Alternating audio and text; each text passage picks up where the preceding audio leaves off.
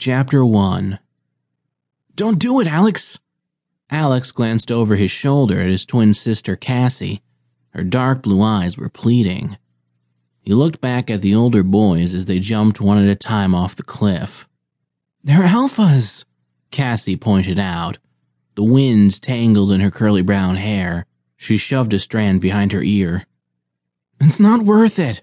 Think about what you're going to do. You'll suffer consequences they can get away with. She always had a way of sounding older than their 14 years. Alex clenched his hands into fists for a moment, torn.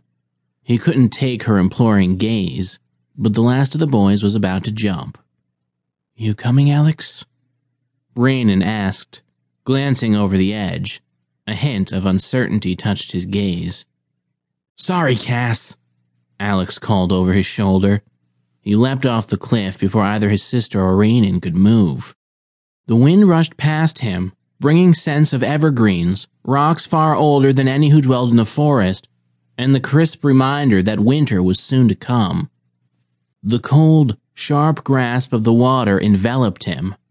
It stole the breath from his lungs and peppered his exposed flesh with merciless pinpricks of pain.